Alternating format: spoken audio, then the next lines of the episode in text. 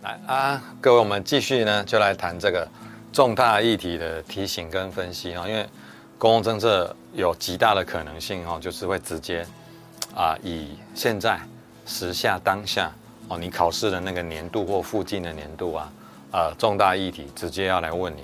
哦，把它入题，叫你举例说明，或者用这个议题来做啊某个学理的搭配分析。好，我们第一个要跟各位提醒的就是。啊，同志婚姻的合法化，啊，这个当然各位多少都知道一些啊，但是一定要清楚的哈、就是同志婚姻合法化，大家都应该知道了，因为有七十八号的解释，啊、七十八号的解释，那七十八号的解释，这个这个造就了我们后来哈、后来通过了这个所谓的立法院三读，通过了七十八号的施行法，所以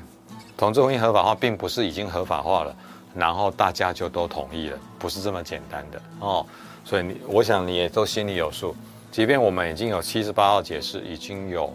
呃呃，立法院通过法制，同志婚姻都可以去注册登记，但不代表你的民意都是认同的，都完全同意。所以这个一定就可以考你的政策论证。这种题目最适合考政策论证了。好，所以我们在一百零七年哈、这个这个呃，立行政院先通过了草案嘛，然后立法院正式在。一零八年的五月通过了四至七十八号的解释施行法，那我们已经在一零八年五月二十二号这个公布，然后五月二十四日开始施行，也就一零八年的五月底就正式的有了同志婚姻的合法化的法制，然后任何的同性婚姻都可以去登记哈，所以我们整理了一些可能的搞点，就是包括可行性分析，通过法制，然后它就是完全可行吗？不见得哈，对，可行性分析也是可以考，当然比例会降低，比例因为可行性分析通常是在规划阶段来考，那它都已经完成法制了，可行性分析的几率也许会下降。最重要就是政策论证，政策论证，哦啊，政策论证就是正反两方嘛。我刚刚讲过了，不是已经通过合法化，它必然的就会怎样，必然的就就就大家都会认同。所以有关反同还是一直存在，反同团体也很很激烈，很很强烈。所以那个正反双方的论述，请你那个论证架构一定要会，拜托各位，论证架构一定要会画。再来是断续均衡也是重要的。为什么同志婚姻合法化要考到断续均衡？就是说，可能那个本来同志合法化并不在我们的议题里面、议程里面嘛，立法院的议程从来没有排进去。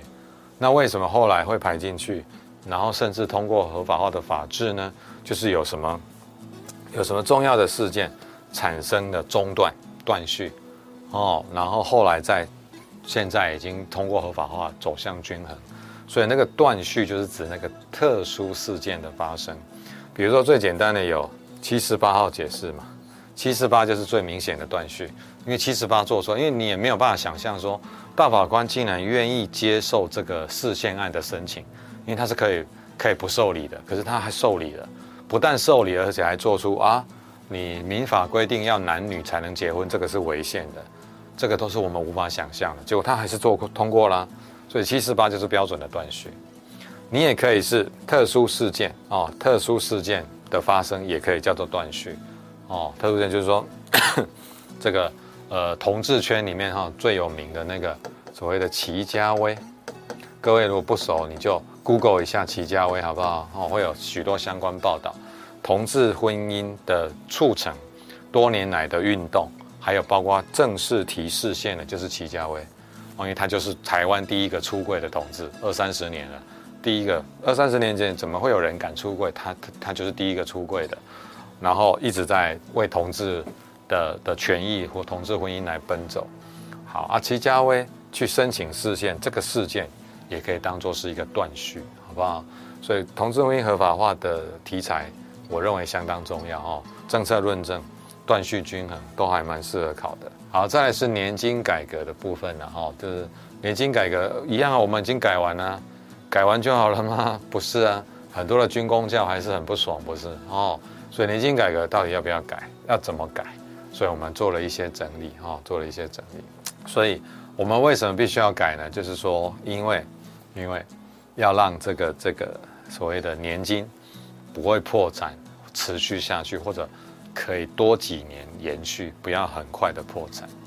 所以最关键的就是延后请领年龄哈，因为人口老化，所以以后就是六十五岁才能开始请领退休金。好，所以呢，我们有许多的操作做法哈，有很多的做法。好啊，这些细节老师就不会一一再跟你念一遍哈，各位都可以参考一下，你的教材后面都有。来，那我们还是要关心那个可能考点，可能年金改革还是正反双方还是非常的对立的嘛，不是说法制通过就没事了，所以正反双方很对立的就是政策论证，这个也很适合考论证。好，也可以用决策分析里面多属性效用分析，就是 MAU 啊，MAU 多属性效用分析。好，多属性效用就是说它有多方案。多准则有没有？多方案就是年金改革可以怎么改？我们可以有不同案子，哦，你可以假设，哦，如果他愿意问的话，我们就可以说题目也可以跟你讲，他有多方案，就是年金改革不是只有你现在通过了这一案，也有不同的方案，哦，当初也有很多提案提出来，哈，在野党啊，或者是军工教团体啊，都有提出不同的方案来，哈，那就多方案，多准则，多数多属性效用分析就是两个多。多方案跟多准则啊，多多准则就是说，所以我们用不同的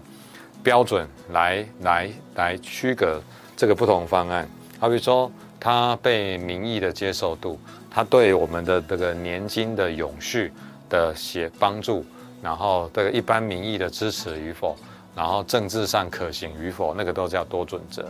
好，所以你透透过多方案、多准则，可以做多属性效用分析。啊，这个其实最适合考。老师抓这一个，ACF 倡导联盟架构，为什么倡导联盟架构在这个题材上最适合考？因为倡导联盟架构就是告诉你有两个联盟，啊，也就是年金改革的联盟是一个，一个是军公教比较反对的反对联盟是一个，那他们两个各自都有主张，啊，所以它就像论证一样，各自有主张，那两边都形成一个联盟，然后互相的这个在对抗。所以倡导联盟架构，然后他们的理念都不一样，这就适合来应用倡导联盟架构哈。年金改革，再来是非核家园下的能源政策，这个也是重要的，因为蔡总统哦很清楚的告诉你啊，告诉你一百一十四年二零二五就是一百一十四哦，就是要达到非核非核化，就是说我们的核电厂都要除役的意思哦。他有曾经修过电业法。哦啊，修过电业法啊，电业法虽然本来定了二零二五一百一十四年这个明确的落日时间，啊，后来不是因为有二零一八年有那个地方选举，不是帮公投绑大选投了十个公投案，记得吗？其中有一案叫做以核养绿，就是等于否决了非核家园这个概念。就算是如此，但我们的政府推动了还是非核家园，完全没有悬念。所以非核家园的这个逻辑下，哈，所以呢。你还是要要有有有所了解，所以非核家园就是，所以我们要走向绿能的概念，像是像是这个哈、哦，推动智慧电网啊、智慧电表的部件哦，然后节能极大化，能源使用效率要增加，要有洁净的能源发展，也就是绿能，我们现在都叫做绿能，完成电业法的修法啊，电业法的修法，其实他修了好几次，包括。因为总统的政见，他就把它修修法修了一百一十四年要非核化，但是因为那个公投公投案哦被被选民所否决了，所以那个一一四年的五文字又修掉又没有了哦。好，所以呢，我们在谈非核家园下的能源政策呢，可能的考点就是包括很多哦，尤其是议程设定、可行性分析、公投这几个特别容易考。那政策论证都几乎每一个都有出现，为什么？因为都是正反两方嘛，有人要核电，有人不要核电，对不对？那都是可以论证的，所以议程设定会蛮重要的哦，哈，议程设定，也就是说非核家园，这个非核家园哈，或者我国的能源政策议程设定的参与者有哪些？是有最常考的那一题就是，那公共问题取得议程地位的条件是什么？哦，议程设定，可行性分析嘛，我们真的可以发可以非核化吗？然后我们真的可以只做绿能吗？太阳能啊，离岸风电、啊？OK 吗？去做七个可行性分析。还有单一考题考点公投有没有？因为我们曾经在二零一八嘛，老师刚刚谈过了哈。二零一八年那个地方县市长、县市议员的选举，同时绑了十个公投案，其中一案就是有有关有关这个这个呃有有提案哦，提案说要以以核养绿啊，而不是直接非核化，那这个就是公投。所以何谓公投？公投有哪些类型？公投可能的限制或问题是什么？这个就可以考。所以公投一定要小心啊！公投也一直是我们的国内的重大议题，包括我们公投法。被修成一个不不太好提案、不太好提出公投案的一个门槛，然后呢，又不能跟大选绑在一起等等，所以各位，我会建议各位哈，对现行已经被修过的公投法的条文要看一下，哦，身为考生，哦，不要偷懒，公投法的条文要稍微看一下。也就是说，公投要成案，需要具备什么门槛、什么条件？然后呢，成案以后还要看他公投有没有这个这个所谓的呃同意超过不同意的票数哦，是过半还是不需要这些法制要翻一下。最后是我们现在最流行最重要的新冠肺炎疫情跟防疫政策，哦，这非常重要。好，我们整理几个简单的要点哦，包括健保署推动门诊量五年内要降低百分之十，这个一直以来都做不到。国内民众因为有健保的关系，所以很爱去看病，尤其去大医院看病，所以每天在大医院都满满的人。所以健保署就多年来一直在推动门诊量，希望能降低，不要那么多人，因为也也是浪费医疗资源。好，那这个推动很多年从来没有成功过，可是因为有二零二零年，啊，因为二零一九年底发生，对不对？二零二零年这一整年全球都很严重。二零二零年呢，我们呢一开始就达标，一开始就二零二零年的一开始有没有？就是二零一九年的年底发生之后，不是很快一月二月要过年吗？春节期间大家吓死了，哇，这个新冠肺炎非常严重，大家都不敢去医院出入，所以那个门诊量马上降低不止百分之十，马上达标，因为大家都不敢去大医院，觉得那个就是感染的地方很严重哦。那这个这个就是所谓的。健保署想要所谓的做分级医疗的概念啊，分级医疗的概念，所以希望能够在五年内减量减百分之十，因为大大家喜欢去大医院哦，可是因为新冠肺炎让你不敢去，好，所以马上全面衰退，所以呢，二零二零年门诊量马上降了十三趴，不是十八是十三趴，好，一周就超过五年减量的目标，好啊，这个就是什么？这就是所谓的。断续均衡有没有？那个断续就是新冠肺炎的发生，所以 COVID-19 的发生就是那个断续的事件，使得以前怎么样都降不下来，因为一直很均衡，门诊量都很高。然后为什么二零二零年马上达标？那就是因为因为新冠肺炎的介入，那个断续事件。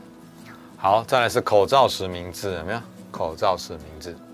口罩实名制呢，这个也是很有意义的，在我国很特别的。然后他国可以值得学效法学习的，就是我们有过这个这个几个阶段哈、一开始是由四大超商来贩售，对不对？那因为大家常常去排队，那排半天没排没买到，怨声载道。后来搞验健保局啊，药局对不起，药局各地药局健保卡实名字，然后你也可以透过网络预订，然后超商取货这种逻辑哦。好，所以你统一征征征调口罩，然后四大超商来贩卖，这个是第一阶段。第二阶段就是健保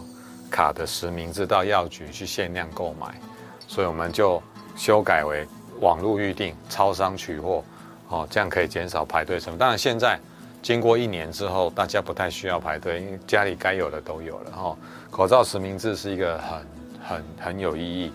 很重要的一个一个一个设计跟发明，这就是政策工具，这就牵涉到什么？这里资讯通讯科技的整合 ICT，所以我们有健保卡系统，有移民署出入境系统，有财政部的报税系统，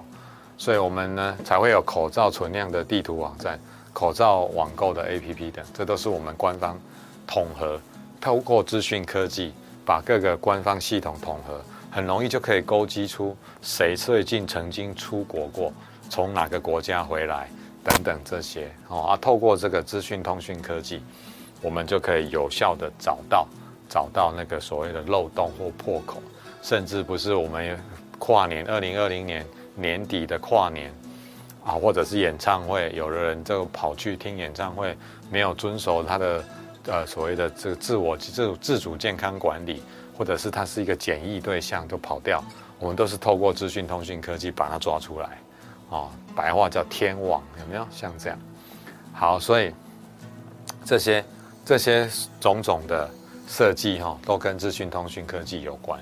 哦，还有所谓的电子围篱，天网是它的白话哈，那正式的名称叫做电子围篱啊，就是可以，只要你手机有开机，我都抓得到你，你在哪里出没，你是不是可以出没？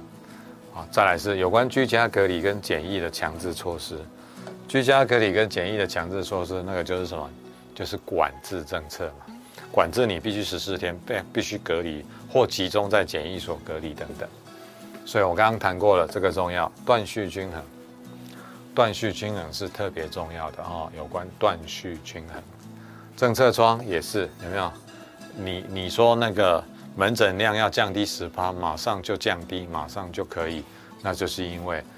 政策窗开启，COVID-19 的发生就是政策窗的开启，所以很多政策都可以用 COVID-19。当做政策窗，就是因为这个事件，事件特殊事件就是政策窗，窗户打开了，所以很多事情马上可以处理。政策工具很重要，有没有？他就可以叫你举例说，所以请你设计政策工具，我们如何有效防堵疫情？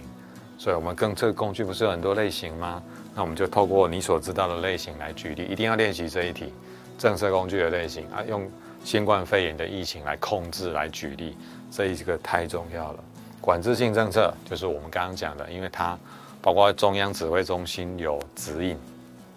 哦，它有做指引，包括这个这个